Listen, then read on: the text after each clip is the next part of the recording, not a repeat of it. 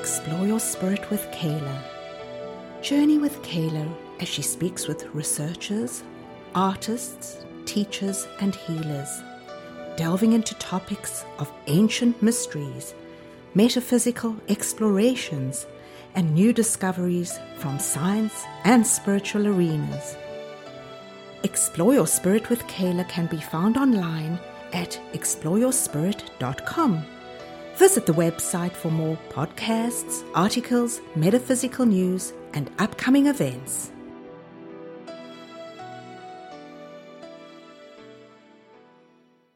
Welcome to Explore Your Spirit. I'm your host, Kala. We're speaking this evening with John Gray, author of Men Are From Mars, Women Are From Venus, and his newest book, Why Mars and Venus Collide. John, welcome to the show. Well, thanks so much. Happy to be here. Uh, such a pleasure to have you on the show. And I have to tell you to start that years ago, when my husband and I first got married, uh, we were probably about six weeks into our marriage. And my husband was up late one night and the next morning when I woke, he said, I have to talk to you about something. And of course, me being a Venusian, I went right into, oh my gosh, what's wrong? And he said, I think we should order these tapes. And it was a, TV commercial for your tapes about the men are from Mars, women are from Venus. And of course, as a Venusian, I first went to, oh no, is there something wrong with our relationship? Why is, is, you know, my, my new husband who I'm so in love with, why does he want to talk about these things already? And, uh, he just thought that they were wonderful the way they were presented and thought that would be great for us to communicate. And we bought those tapes and I just can't begin to tell you how many times we referred to them, how much they've helped. And all these years later, we're still happily married married and we still use your buzzwords. He'll say, I need some cave time and I'll explain uh, things that I need as well. And I just really want to tell you I'm a huge fan and appreciate the work that you've done and how much of an impact it's had in our lives. Well, thank you so much. So it's wonderful. And I love to see that you're still writing books and it couldn't be more timely. Now I'm looking at your new book and I've had the pleasure to read it. And, uh, you know, here I am. I, um, I'm executive director of the Rhine Research Center. I've got the talk show. I've, I've got my book out.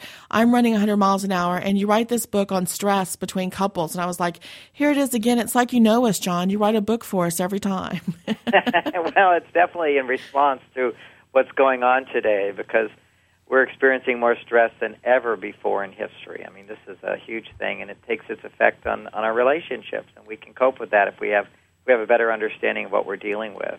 Do you think this is a good thing that, that women are more in the work field and, and that this uh, the chaos that happens because of our lives and how far stretched we are? Do you, do you think it's it has good things as well, or is it well, just it has it good tougher? things as well. It's progress. It's just that every time you take a step forward, you leave problems behind and you develop new things, but you create new problems. And so this book is addressing the new problem of the stress that we've created in our lives. I mean, with opportunity to be more whole and complete and express our talents, our gifts, to actualize our inner potential. This is what the world's about now. And it used to be that people were, you know, hadn't yet grown in their capacity to develop sort of the inner knowing within themselves and their inner gifts, and they were pretty much, you know, guided by others. And we lived our lives by rules, and there were good rules that helped women, and there were good rules that helped men, and we sort of lived in our separate worlds. But to truly actualize, it, to develop our full potential, we need to integrate both the masculine and feminine side of both of us. You know, the man needs to find both sides within him, the woman needs to find both sides within her. And women have sort of lead the way in this. Women are, are the, the female spirit is about change and improvement and growth and nurturing and, and development in that way. And men are more about, you know, if there's a problem, let's solve it, let's fix it. So, uh, women have created sort of a new problem, which is this stress. And and I say that with respect, in that women have taken this step, and they're saying it's not enough just to be doing the female type life.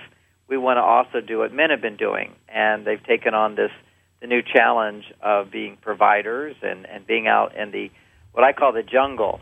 If you go to indigenous cultures, you'll often see that there's rules like men are only allowed in the jungle and women are only allowed in the garden and men aren't allowed in there's the nurturing environments, and then there's the dangerous environments. And you know, for obvious reasons, women were kept out of the dangerous environments because they made the babies, and and now we're understanding is that there's other reasons for that as well, and that and this is what my new book's all about, which is that when women are in dangerous situations or risk situations or urgent situations or competitive situations or where you're doing things primarily for money as opposed to the nurturing aspect of it, what happens is the hormone testosterone gets stimulated by those types of activities.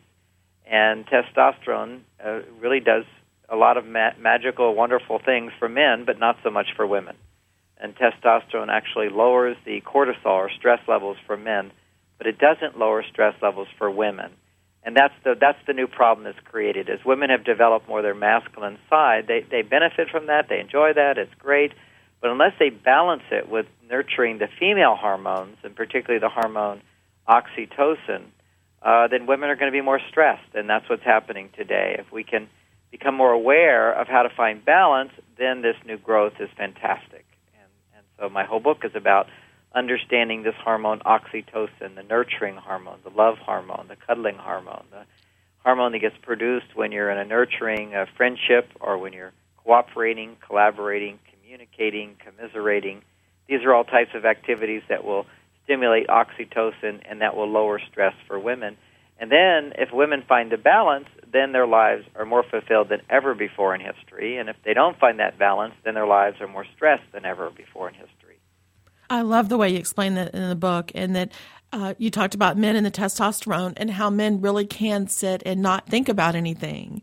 And I thought that was, I had to laugh when I read it, but it's so true when they are, are, are recharging their testosterone, as you say. But yet women need to cuddle and, and talk it out to feel better. But men really can I'm going to say stare off into space, but whatever it is that they do to recharge their batteries. stare off in space is fine. We just it's either a TV set or you know if you go to an indigenous culture where there's no TV sets, men are staring off into the fire, and, and men even create religions around uh, closing your eyes and doing nothing, which is meditation. and we we have such a hard time understanding that, like you say, that women mistakenly expect men to react and behave the way women do, while men continue to misunderstand what women really need. Are we ever going to understand each other, John? Absolutely you know, we can understand. Well, we're never going to have the exact experience of the opposite sex, but we're certainly going to understand each other a lot, a lot more. We're coming closer together than ever before possible, and that's that. You know, only as, for example, myself as a man developing also my feminine side, uh, can I start relating more to what women go through, and only as women develop their masculine side can they begin to relate to the stresses that men go through. So that that certainly helps us to come together closer.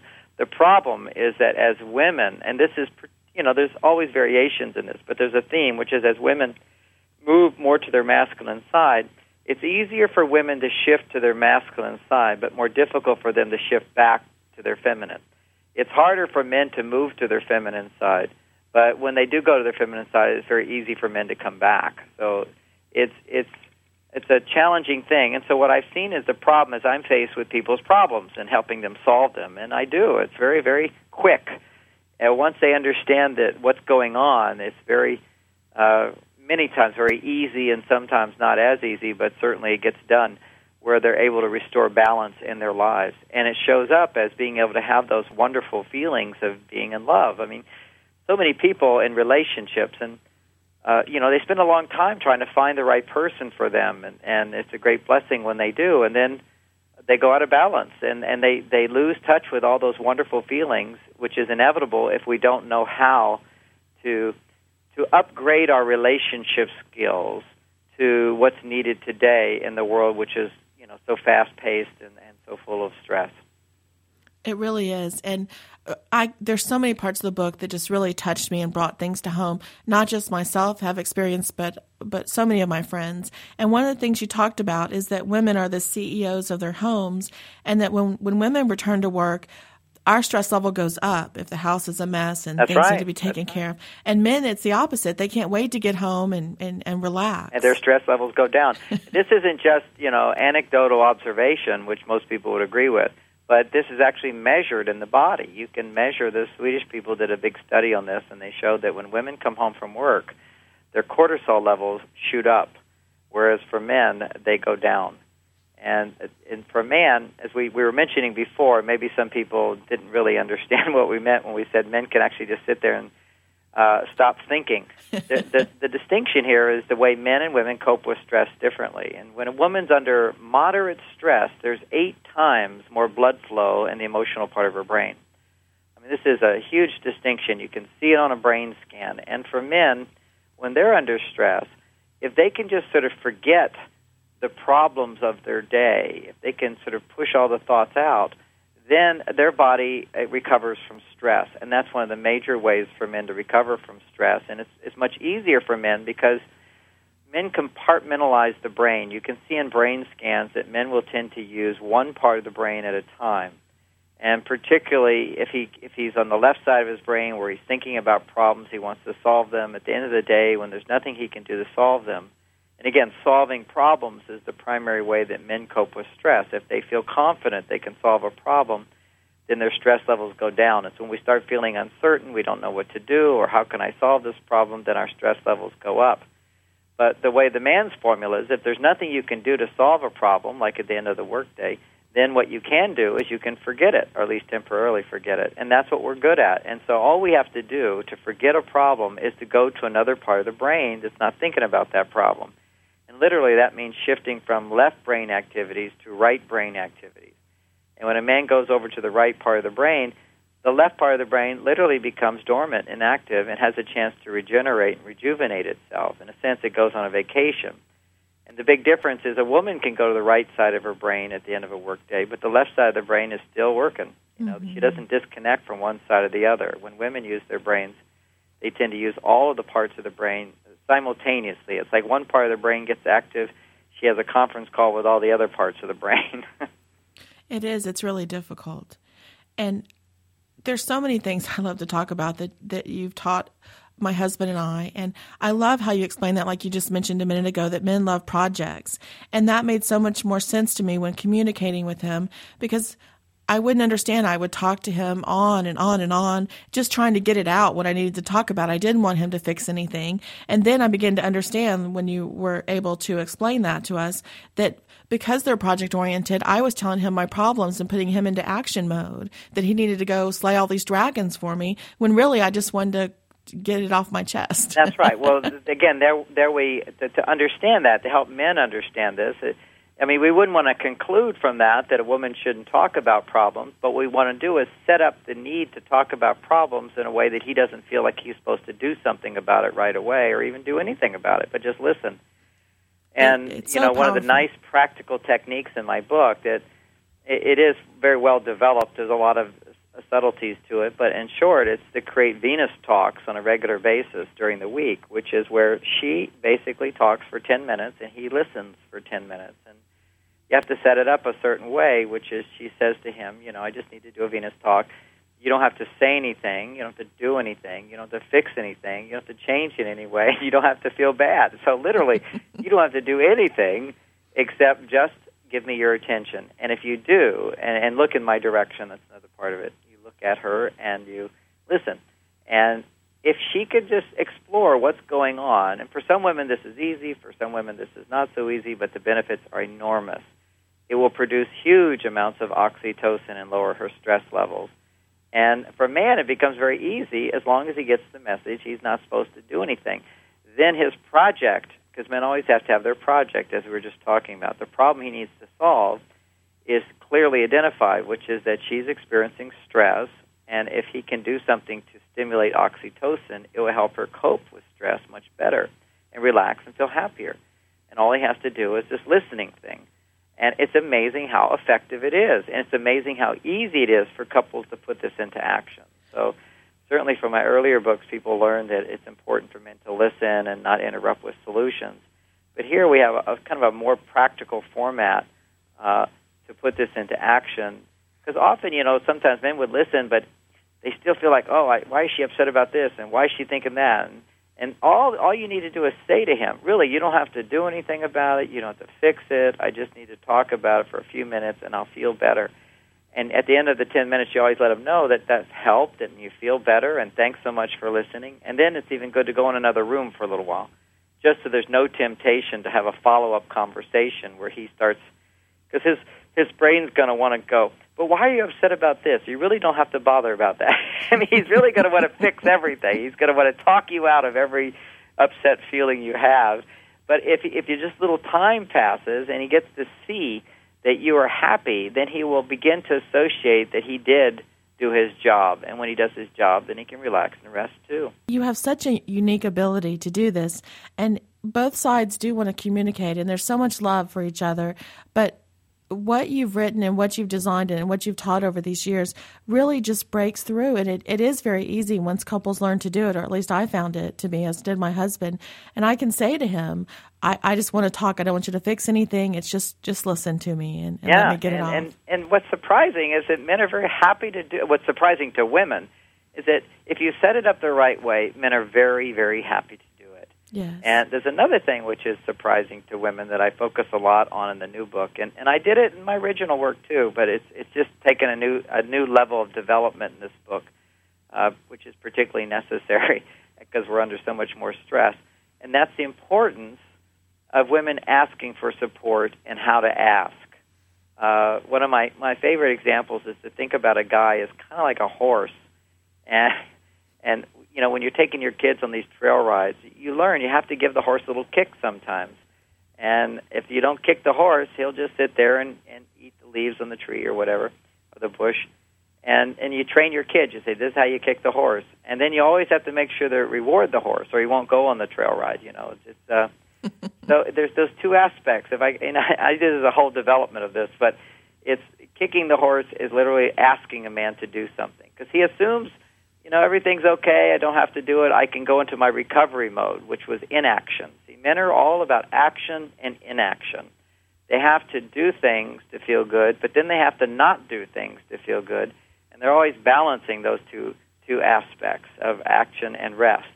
In a similar way, women are always balancing. So the challenge for women in life is to balance uh, giving and receiving. If you don't, you you know, giving is so important to feminine spirit to give unconditionally, but then it also is just as important to receive and to learn how to receive and to give to yourself and also to allow others to give to you. And today, that's a big challenge for women because in the old world that we came from, women usually worked side by side with women, and so they were all kind of giving, so everybody was also receiving. And now, when you're in a relationship with a guy and you don't have women that you're with all day long, uh, you need to receive more. And this is part of the problem in relationships is women do feel the need for more out of their relationships, and then they're disappointed when they don't get more. And what I teach them is you have to ask to get more if you're going to get more from a man, and there's ways to ask where you'll get more, and there's ways to ask where you won't get anything. And so there's that whole art to asking, and, and I'm sure then people say, well, what is that art? You know, like any art, you you know, it takes a little practice and subtlety and exploration. I wrote a book on it, but in simple, here here's some tips right away that people can put into action. Is so many women will say to me, I ask, and I mean, I've been, I've been teaching this now, you know, over 30 years, and, and particularly this focus on asking for the last six or seven years, and, which is what this new book is based on. And every single time, and I've taught this to thousands and thousands of people in my seminars, there's always some woman who says, "Oh, I ask and I don't get," or I see him go, "Oh, I can't get anything," and I say, "Okay, when did you ask and how did you ask?" And, oh, I asked, and, and I ask, I have her use the words of how she asked, and it becomes within an instant. I explain to her why that doesn't work. And here's one example of that. But a woman will say to her husband, let's say she wants to to to go out uh, or go out to dinner. She doesn't want to make dinner, and, and she's tired, and she wants to go out to dinner. So Uh, she says to her husband, "Do you want to go out to dinner tonight?" He says, "No, I'd rather stay home." it's done, and she's finished. And she thinks she asked him, you know, to take her out to dinner. She did not ask him anything. She just asked him, "What do you want?" And he told her what he wanted. It, it, what I'm teaching women is don't be so concerned about what he wants. Be more concerned about communicating to him what you want so what you'd say is, "Honey, I'm tired. Will you take me out to dinner tonight?" It's as simple as that. What man's going to say no to that? I mean, and then if he does, oh, I don't want to go out to dinner. You just pause and you let him talk, and then you just put a smile on your face. Oh, if you're so, we'll have a good time. You know, I'll be happy. Even if you don't want to go out, just take me and I'll be happy. He'll do it I mean, it's amazing what men are happy to do if they know that it's going to make her happy. And that's that's the little aspect of you got to ask. It's like a kick, and then you got to give the carrot, which is what's the carrot in a relationship? The carrot is it's going to make her happy. The reason men lose interest in relationships is when they they get the message they can't make their partners happy. And although women go, well, he doesn't try. She has no idea of all the ways he thinks he's trying to make her happy. Just as women, and of course they're not going to make her happy because he's doing the wrong stuff. But women think they're asking for what they want in all these different ways. They think they're working so hard on their relationships, and they are. But what they're doing is not working, and it's not working because it can't work. It's like they're they're walking up against a wall, going, "Why doesn't this door open?" And then they blame their partners for the door not opening when it's not a door. And it's just understanding how to motivate your partner to get what to, to, to get what you need. And a lot of women say, "Why shouldn't have to motivate him?" And then I could turn that around and say, "Well, you know, why should he have to listen to you? And why should he have to do romantic things? We, we all have needs, and what men need is clear messages from women, clear messages from women about what her needs are, and clear messages that it's important and that he'll be appreciated for it." We're learning to speak all over again. Yeah, it's a whole new language. You see, men and women were in different worlds before, and, and our, our religions and our culture, it all gave men roles, and it gave women roles, and it gave us behaviors, and these behaviors developed over hundreds, thousands of years, and now we've changed all that in 50 years. I mean, just suddenly, you know, women are out there in the world becoming like men, and and and now how do we help them cope with the stress of that? And it's so easy to do once you understand it. Life gets easier and better. It's like technology. You know, I'm sitting here looking at my computer screen right here, and I'm thinking about, you know, that that learning curve when you get a software. It's all complicated, and you're setting up some kind of system, and it's a big mess. But when you get it working, oh my gosh! I mean, all the things we can do with computers now, the ease and comfort. Or I'm looking at my cell phone and you know reading the manual for it and going through all the things, setting up all the names. But now, you know, I can just push a button and I say somebody's name and it calls them automatically. It's like amazingly easy and simple. The same thing is true today. The potential of passion, lasting lifetime passion, and good health and happiness and all these things are right there within our grasp with relationships, more so than ever before in history. And yet the potential for problems is just as dramatic in the other direction and and it's just we have to read the manual. We have to put it to practice. We have to set it up, and then it works better than ever before. And the title of that manual, again, I want to say is Why Mars and Venus Collide Improving Relationships by Understanding How Men and Women Cope Differently with Stress. And John, I'd like to give out your website, which is marsvenus.com, where people can go. And if you're listening online, some of our listeners, you can go right now, find out information about the book and, and everything that John's doing. Again, that's marsvenus.com.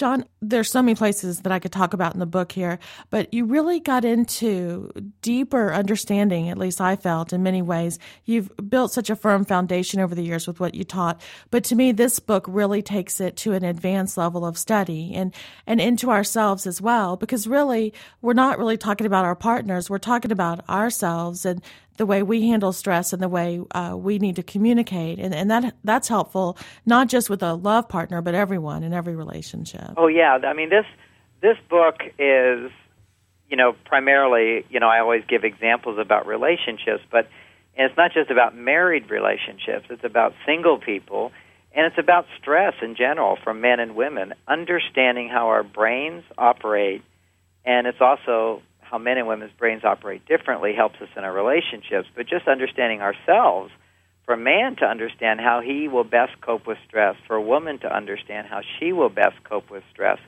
and to give her the motivation to doing it is, is massive. In addition, it, it also motivates us to, for people that are not interested in relationships, it helps point out to us why relationships haven't worked in the past. For so many people, being in an intimate relationship is more trouble than it's worth because they don't know the skills and they don't know how to make it work.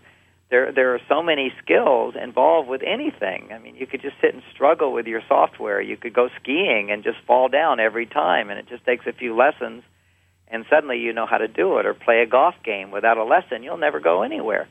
But if you get educated, and we all need education for all these you know new things that we're learning and doing, with that insight, then something that could seem completely difficult becomes easy. And in this book, so many people have told me that, wow, you know, I was single, but this helped point out to me why so many of my relationships had certain problems in them. And now I realize how I can change that.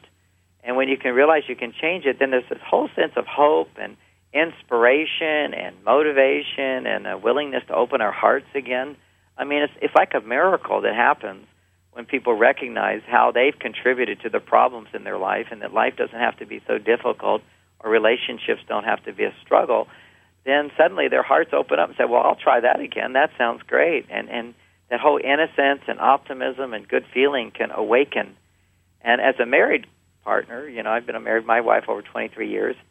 The um, there's many times where you just get all upset, you're stressed, and so you're more vulnerable to being upset. And you get upset and you think, "Gee, is this worth it?" And then you're able to you know, with this knowledge, you're able to go, wait a second, how did I contribute to this problem? It's always easy to blame it on your partner and see how they contribute to problems. But then if you look at how did I contribute and then how can I do it differently, then suddenly your heart opens again and you can find that love again. But to keep the passion alive, that's a new thing on this planet. I mean, people sort of say, gee, you know, I'm different. Our relationship, passion didn't last. But that's really the way relationships have always been on this planet. Romance and lasting romance is a, a very, very rare and unusual.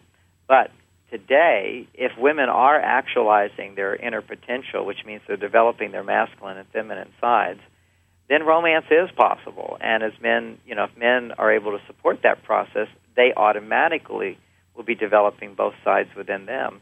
Then what you have is the possibility for a passion it doesn't get extinguished after three to six years. You know, I mean, couples may still have sex or whatever, but that that whole excitement and passion just gets lost. And it, it's not to say it's going to be there all the time. It's something that gets created at appropriate times. You know, in the beginning of a relationship, it tends to be there, and then we move into other phases. But we should be able to bring that back again and again on a regular basis. And you can if you're able to stay connected while allowing both parts of us to develop. But it doesn't happen the way everybody thought it was going to happen. Everybody thought that men should become more feminine, and that would be the answer. And when men become more feminine, they end up feeling moody and passive and irritable and grumpy, and women lose their attraction to these men. They say, "Oh, I want him to be in touch with his feelings and share his heart," and then men do it. And then she says, "Gee, I'd like to be his friend, but I don't want to be his lover."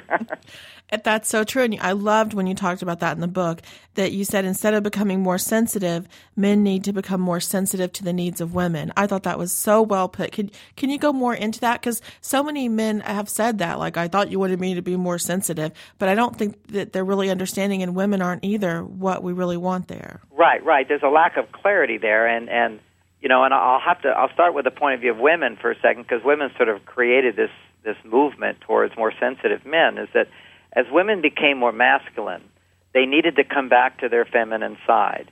And the instinct inside is when you're over on your masculine side, is you feel that if you're with a man who's more more feminine, more sensitive, and so forth, that it will be safe for your own female side to come out. But it's just the opposite, in that you know what uh, when when you're with a man who is in touch with his masculine side, which means he's attentive, he's interested, he wants to do things for you, he has this active virility inside of him, his attraction to you, his focus on you, his willingness to do things, uh, to do projects, complete tasks. That's the masculine side of us and, in one aspect of it. And when men, men go too much to their female side, they're wanting to receive. See, when a man goes to his female side, he can actually do it much better than women. I mean, women have challenge getting over to their female side, which says, "Hey, I want someone to as I'm giving freely to others, I want someone who's looking out for my best interest, someone who's caring for me, someone who's there for me, someone who understands me, somebody who wants to give me hugs, kisses, and do nice things for me. That that's what she, that that that's the part of her that wants to be receptive and receive. And that's what's challenging for women today is to be able to relax and trust that somebody's going to be there for her and to ask for support, so so to speak. That's our feminine side. And so women were were feeling that, gee, if he would just be on his feminine side, then everything would be better in our relationship. And so what I taught women is no, it's not that you want him to be on his feminine side. What you need to do is be on your feminine side. You know, women would often say another aspect of our feminine side is it wants to share. It wants to share what's inside and bring it out. And the masculine side wants to take the out and put it in. I mean, you can just look at sex and see that. Men want to go into the woman, and women receive the man in. Likewise, in the world, the feminine side, she's wanting to go into herself and be seen, having him come into her, and but she didn't feel safe. So she thought if he would open up and share, then she would feel safe to op- open up too. And the answer is not to make him like a woman to feel safe to open up, because when he does, then he's like a girlfriend, and there's no sexual attraction and you're not going to get what you need. What you need as a woman is to have him come in. And for him to come in, he doesn't need to be like a woman. He needs to become more aware and respectful of what her needs are, and then he can go into a deeper level. And that's as women have gone to this higher level of consciousness where they want to integrate, you know, their their inner capacity to self-actualize.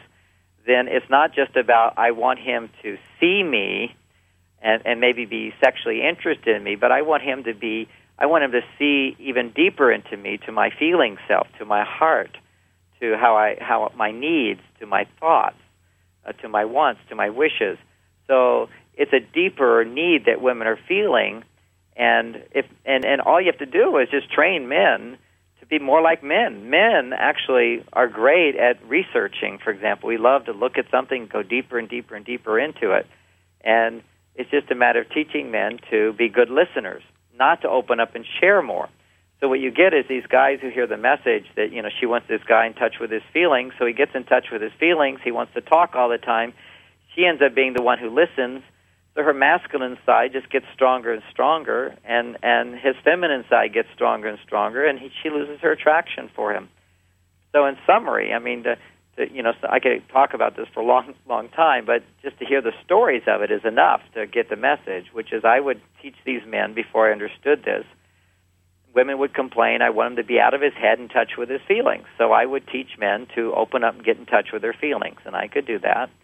Men would start to share their feelings, and then after a few months, just a few months, the wives, these are wives coming to me saying, "Gee, you know, I'm just not turned on to anymore. I'm not attracted to anymore. I don't want to be with him anymore." And I would say, why? And one woman said, you know, well, ever since he started getting in touch with his feelings, you know, he's so sensitive, everything hurts his feelings. I, I feel like I can't say or do anything.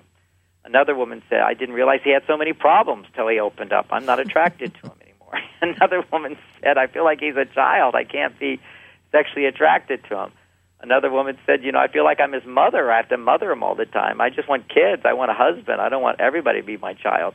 So there were all these reactions, but clearly, you know, I was giving, I was getting these men to be exactly what these women wanted, and when they found out what they got, it was a Pandora's box, you know, of men going out of balance, basically going too much to their female side, and what they really needed was to be more on their masculine side and be better listeners, and the women needed to be the ones who open up and share their heart and share their feelings and share their vulnerabilities. Then, as I developed that, what I saw is that as men began to listen to women's sensitivities, that men became more respectful of women, and that men naturally became more compassionate, they naturally became more empathetic, they naturally became more considerate of women and of the world. And what opened up men to their feminine side was not by becoming more feminine, but by respecting the feminine in women. Yes. And that's what happens to men. That's the root. That's how a man can become more whole and awaken to his femininity is by honoring the women around him. As a man, by being more masculine, automatically his feminine side had a chance to emerge. And and this was, you know, a switch from everything everybody was doing and they're still trying to make men into women and saying something's wrong with men rather than giving men a new solution, you know, giving men the, the training to be more successful in their relationships because when men are successful in making women happy, that is a, one of the major pathways for men to become more, more whole. And for women, when they can express themselves in a way to become more independent and autonomous, which is what women are doing, but in that process, getting the support of others, and that could be through their relationships with men or their relationships with, with the world, getting the support they need to stay happy So the, the the real key there is for women is how happy are you? Are you happy each day? Are you relaxed each day? Are you enjoying your work and are you, you know, sleeping well at night? You know, that that's the real factor I see for women is the happiness factor. Because when women are happy, then men can more easily make them happier. And a man's happiness to a great extent is going to be based upon can I make a woman happier? Or can I take her to a place of happiness? And unless she's already happy, his capacity to do that is severely limited. So, another part of my message is for all of us learning how to be complete within ourselves so our partners can take us to a higher level. And particularly the happiness thing, the joy comes from women. I mean, I mean, men enjoy themselves and they can do fun things, but they can't even get close to the joy that you experience by by providing for your for the people you love, and, and that's that's the highest level of happiness you can have. You explain that so well; it makes so much sense. Stay tuned. We're going to take a quick break. We'll be back with more with Dr. John Gray and Why Mars and Venus Collide. We'll be right back with more of Explore Your Spirit with Kala. Would you like to know ahead of time what new shows are coming to Explore Your Spirit? If so, visit the website at exploreyourspirit.com and sign up for Soul Speak, our free newsletter and talk show guide. You'll receive a monthly newsletter with reviews of new shows, along with a guide of upcoming events, workshops, news, and other information. Sign up today at exploreyourspirit.com. Hi, this is Kala, and I'm very excited to tell you that my new book, Nine Life Altering Lessons Secrets of the Mystery Schools Unveiled, is now available through Amazon.com, BarnesandNoble.com, and local bookstores. Some of you know that I'm a teacher of the esoteric teachings at the School of Stella Maris, and in this book, I share nine of the lessons which are taught to students who decide to study the ancient wisdom from the mystery schools. The lessons are designed to stir the soul, awaken the mind, and reveal long forgotten memories of past lives, as well as inspire you to explore the magnificence of who you really are.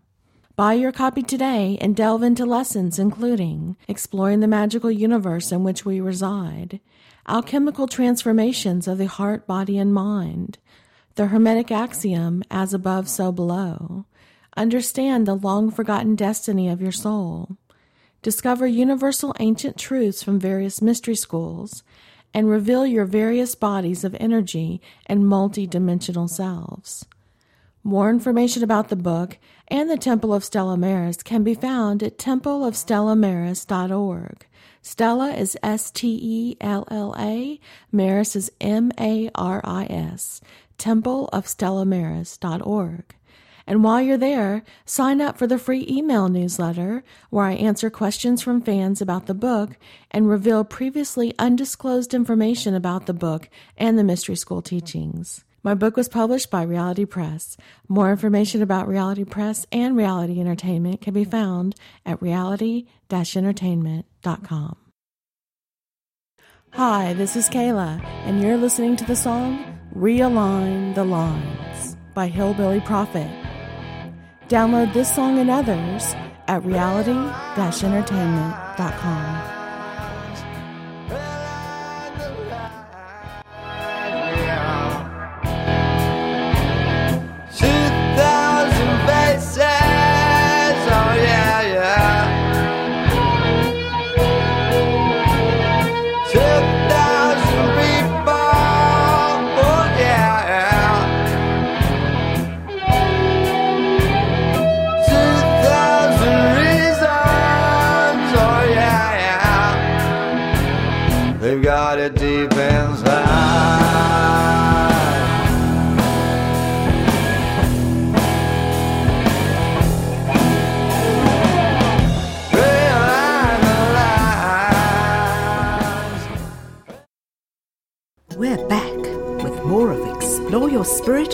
Kala.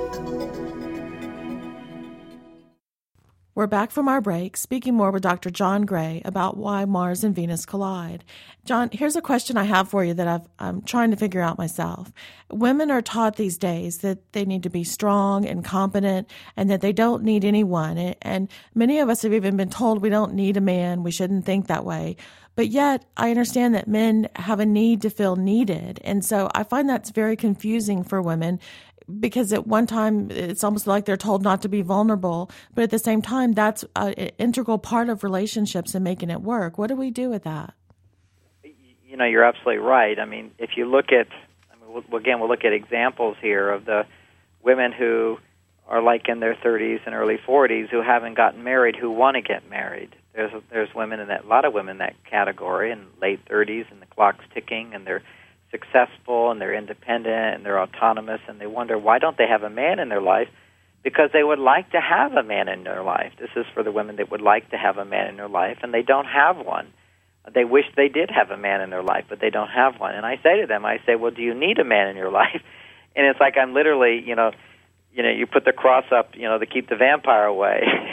It's no i don't don't need a man. No no don't need a man. Like it's the worst thing possible because they interpret needing someone to be a sign of weakness as opposed to one of the most pure expressions of femininity. This is what femininity is all about. It's the part of us that has needs. Uh, if you look at sort of the, the, the strongest part of our masculinity, one of the pure expressions of masculinity is our wants.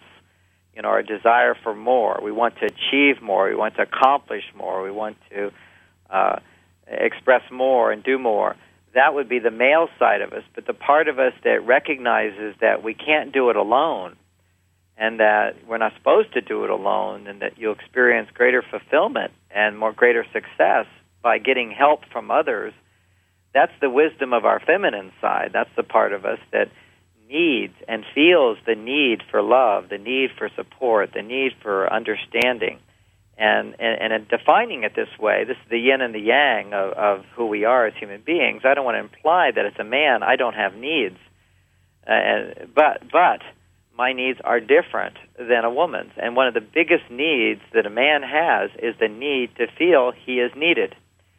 Uh, that one of the biggest needs that a woman has is to feel that she can get what she needs from others uh, I look at this because, you know, again, I'm, everything I do is right from my clinical work. It stands up, it's clear, it's universal. It's, you look at at men who are depressed versus women who are depressed. You know, you look at kind of the extremes to sort of see some principles here. But when women are depressed, they often will be saying things like, and even getting closer to depression or lack of happiness a whole, on a scale. Women will feel like I give to everybody else, everybody needs me, and I give to everybody else but nobody gives to me. Nobody sees me. I give and give and give, and I don't get. Uh, I'm overlooked. I'm not seen. I'm not heard. I can't get the support I need, but I'm giving to everybody else. You see, so and this is this causes a depression, exhaustion, and depletion, and an emptiness inside of women. Uh, now, notice what I'm pointing out here is that she all that time feels needed by others, but it does nothing for her level of happiness. Although many women feel like, oh, I need to be in a relationship with a man who needs me that's usually, you know, she has low self esteem, but she's not going to be happy in that. Now, you turn this around and you find a man who's depressed.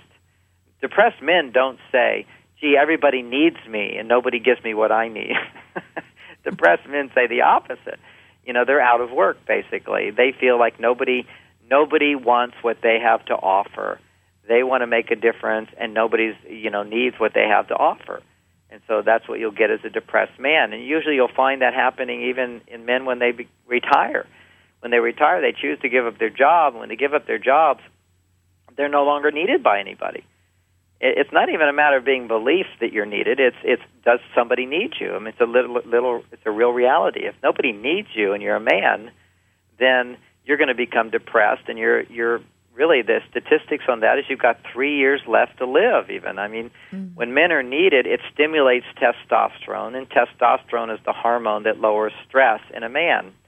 When a woman is needed it t- stimulates testosterone and but it doesn't lower stress for her. But what will raise the oxytocin levels in women is when a woman feels assured that she has support that if she needs help that it's available to her When a woman feels that she's isolated and she's not seen and she's not heard and that she's alone, that's a major source of depression for her. And so many women today are feeling incredibly and increasingly isolated. They're not seen, they're not heard. Uh, they feel like it's all up to them and and so forth. And that becomes then, you know, over time a source of depression for them and a source of increasing stress for her. Which is why all my book, my whole book is about teaching men how to see women the importance of attention, attention to her needs, attention to her feelings, attention to what she's going through. Because when she feels she's not alone, then the hormone oxytocin gets stimulated. And oxytocin is the relationship hormone, it's the bonding hormone. It's when you feel seen and heard and touched and needed, and, uh, and where your needs, particularly where your needs are being, uh, can be met, and somebody's there for you, then oxytocin gets produced. to me, I think it got misconstrued as well that it was trying to teach not to just pour your life into another person, but to become a well rounded person, a woman with interests of your own and things to satisfy you in other ways. And somehow that was taken out of context as into that you don't need uh, a man in that way. And that's not what it was meant to be. It's, well, let's go further with it. I remember your question. I didn't actually answer your question, but that, that's correct, what you're saying. And there's, there's another aspect of it, which is uh, we're, we're, we're talking here about women who have sort of disowned the part of them that needs love and support. And one aspect of that is that women used to work all side by side with women all the time, and women intuitively know how to interact with each other to meet each other's needs. And when you're not with women in that nurturing environment, but you're in more of a competitive work environment, even if there's women there, you're, you're now following different rules. She's not going to get her needs met so then women are facing this new challenge of how to ask for what they need, and they don't want to look weak because, eh, but they don't have any knowledge, no finesse, no role models of how to ask for what your needs are without sounding like you're needy. Now, needy is something that is a turnoff, really a big turnoff to women. If you get a needy man, he's really repulsive to a woman. And that's these sensitive guys that get really needy. It's just so repulsive to women. It's just like, ugh I mean, and they don't want to admit that it's repulsive unless it's private, but they just go, I'm not turned on to it. I prefer not to have that. But neediness is, is so awful that um, a woman, you know, doesn't want to look that way, and, and then she's seen other women who have been needy, and she doesn't want to look that way, and she knows that men are turned off to quote needy women.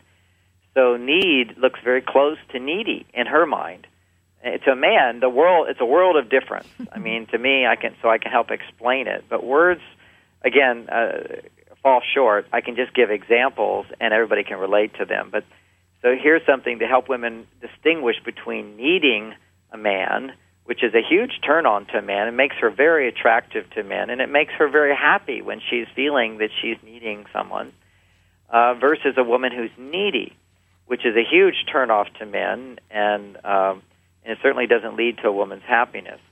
So, uh, if I come home and and I'm let's say I'm expected by my wife to uh, help prepare for a party, and I come home late, and she she says how how how could you forget to come? I needed you for this and I need you for that. We had to do this instead, and now we're stuck with this.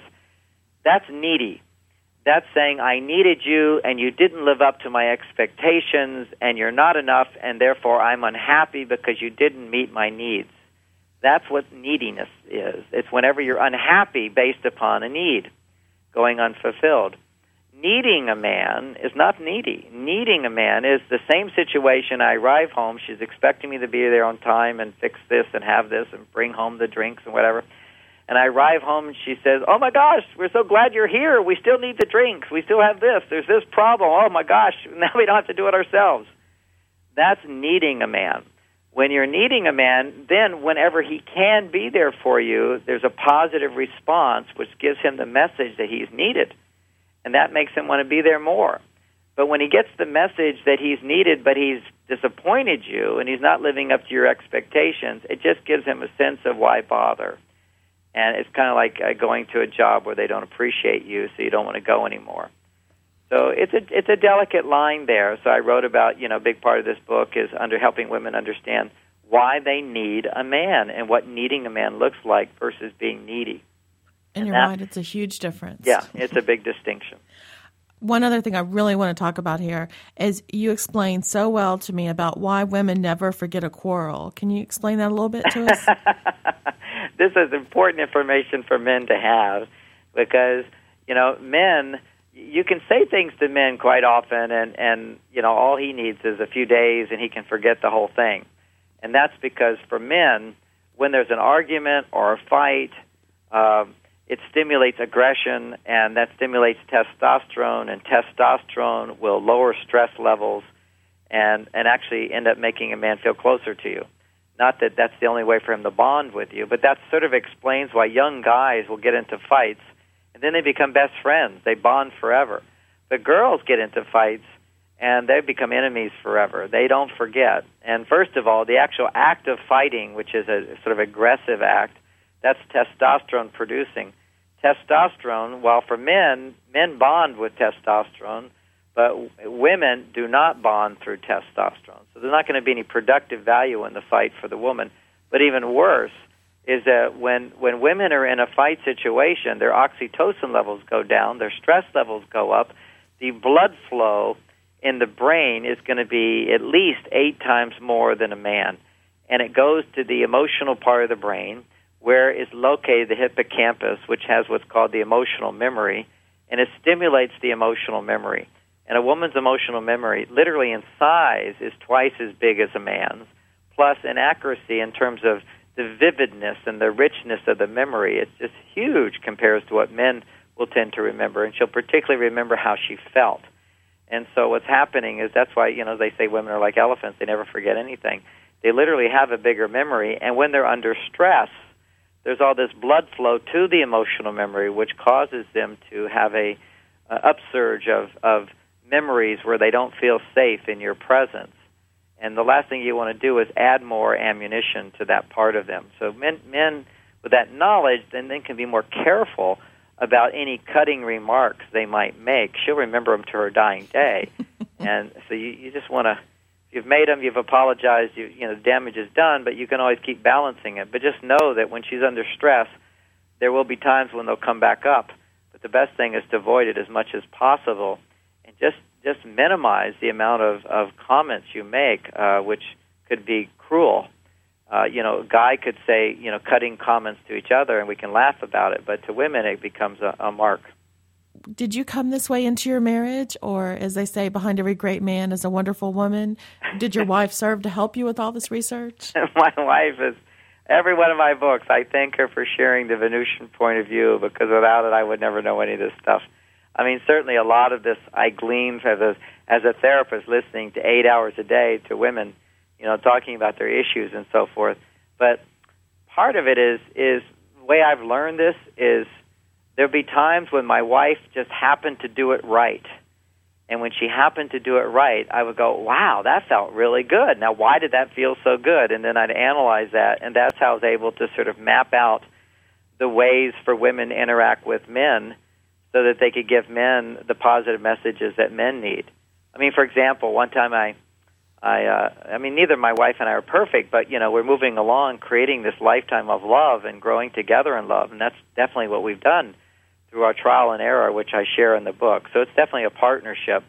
But you know, there's so many cases where I quote her in my books throughout. You know, these little things she'll say and do to help women understand what works with men like uh, I remember when I when I you know for single my singles book um, I was talking about you know why men don't propose. That's my book why Mar- Mars Venus on a date. And I remember when I decided I wanted to marry Bonnie, and, and it was her experience that it gave me this. Was I mean we were going off to some resort and we were talking, and I got lost. You know I didn't make the right turn, and I ended up in the in the wrong state.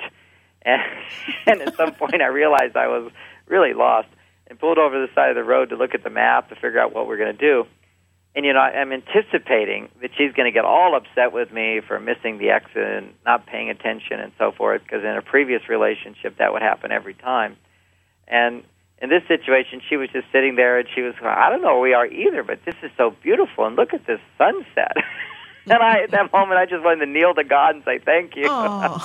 and it was just understanding the value of overlooking a man's mistakes and appreciating, you know, the adventure. uh, makes such a difference, you know, because life is a process of, you know, ups and downs, but you can also say it's an adventure and appreciate it. And, you know, that would be, I mean, th- there's so many cases where, I mean, one time I was working, you know, writing a book on a deadline, and I was working long hours and come up from my office and and uh, my hands would be really sore from typing, you know, 15 hours in the day, you know, just really the bones are hurting and she'd get out some warm, salty water, you know, soak my hands in the water, and my hair would be all oily, and my beard would be growing out. and she'd look at me, and she said one time, she said, "Wow, I sure am glad I don't have your job." and I felt so loved. You know, here it was. She was. It was such an amazing thing, and most women would never think that that would be a great compliment because it, if I said to my wife, you know, if she was complaining about, you know, a day where she was you know all the kids are going crazy and she's overwhelmed the kids are sick and something you know babysitters aren't coming whatever and she's like really you know exhausted and overwhelmed and if i looked at her and said well honey i sure am glad i don't have your job certainly would not comfort her no. But what I learned to do for her, you know, this is where I come into the picture, you know, and and this is again, I learned this from women as well. I listen to the women in my counseling practice and try to find out, you know, what would you like to hear, what would you like to hear, and I learned these things. But I remember that day, I said to my wife, I said, uh, you know, she's all overwhelmed and everything. I just look at her and I go, I take a deep breath, you know, like a heavy, deep sigh, you know, releasing the tension, and I say, honey, you give so much to so many people let me just give you a hug. Mm. uh, it just, yeah, it just makes you melt. I mean, a man would never think of that. You see, I mean, if if I was like giving so much, and my wife said, "You give so much to so many people, let me give you a hug," I don't want a hug at that time. but but if she says, "Wow, I, you sure do the dirty work," I'm glad I don't have to do that. It's kind of like in me as a man, it goes, "Yep, I do the rough stuff. I do the dirty work. You know, I do the hard stuff." And that that's a it's a different kind of appreciation. It's an acknowledgement of the of what he goes through that builds him up. Whereas for women, they need more of an empathy and, and more of a consideration and, and affection. You know, really, it's not, gee, you do so much for so many people. You shouldn't do this and this and this, and I'll do this and this for you. What I was just saying, I said, let me give you a hug. You see, it just acknowledges that there's nothing I can do to fix this, but I certainly can love you. And that's what the hug is. And so it makes such a distinction how these little little insights can make a world of difference. It really does. I think we should nominate you for a Nobel Peace Prize for relationships with the work you've done. Well, I, that that sounds great. Maybe one day the world will recognize the importance of improving relationships. But you know, in the in the context of your show, which is a very enlightening show that you have, bringing in all these very enlightened people and Thank you. and one of the issues I see in, in a global level, which is a problem in this world, is that we don't we don't recognize the importance of things. Things that are important we see as not important, and things that are not important we make important. And it's people like you that are bringing to the forefront, you know, the things that are not really valued by our society and giving value to them. That's what's really changing this world. Is people can start giving value to that which is most important. I mean, the amazing thing, I see people they spend their lives worrying about their their the money they make and then they spend it all. They worry about their success and then it's never enough and they want more and they go into debt and they they want to buy this and they want this and then they get divorces and their children don't talk to them and they don't have time to be with their partners. We spend all this time on our material side when really what makes us happy, if you think about whenever you're happy, it's when you're just sharing time with somebody you love and you're doing something directly for them. I mean, this is it's not that we shouldn't care for the material side of life. It's just when we care more for it than the personal side of life, which is the relationship side of life. And so people they don't value that relationship. You know, there is no Nobel Prize for improving relationships. There there is a Nobel Prize for peace, which is close to that, although, you know, war seems to be a big part of our world right now, which is, again, it's valuing what's not important. We're valuing, you know, domination and control and all those things, as opposed to cooperation and sharing and justice and fairness. But we're moving in that direction. It all comes down to communication, no matter which way we slice it. And really, that's what you're in the business of doing is teaching us all how to communicate, which is wonderful. It does, and also the the real message also behind what I do is is a true mutual respect for women and men is that if we have more understanding of men and women, that becomes the foundation of cooperation between mother and father. And when they can create that sense of love and cooperation and raise children in that environment, those children will be capable of creating a world which truly is free of war and injustice and cruelty. Uh, but when when when people are raised, when parents are you know so preoccupied with their own problems that they're not even there for their children, and they can't set a role model of harmony and good communication, cooperation and fairness, and most importantly, respect. When that respect isn't there, then children are not going to be able to you know easily find that, and that's the process we're in, and that's what's so great about the the new awareness of the importance of relationships. And this is a big change. I mean, we are getting in that direction. You know, just the sign that there's more divorces than ever before, and there's more people that don't want to get married before. Well, those those statistics seem very discouraging, but it's also a sign of our growing consciousness, which says that I'm not satisfied with the quality of relationships that I'm expected to have here. I want more. So there really is a desire and a need for a greater, higher quality of relationship, which means we're moving in that direction. We just have to figure out how to achieve that, which is, you know, my books are, you know, a pathway to do that. They absolutely are. John, thank you so much for your time today. It was such a pleasure to have you on the show. I hope you'll come back again anytime to talk more about relationships and I look forward to that very much. Explore Your Spirit is on the web Visit us at exploreyourspirit.com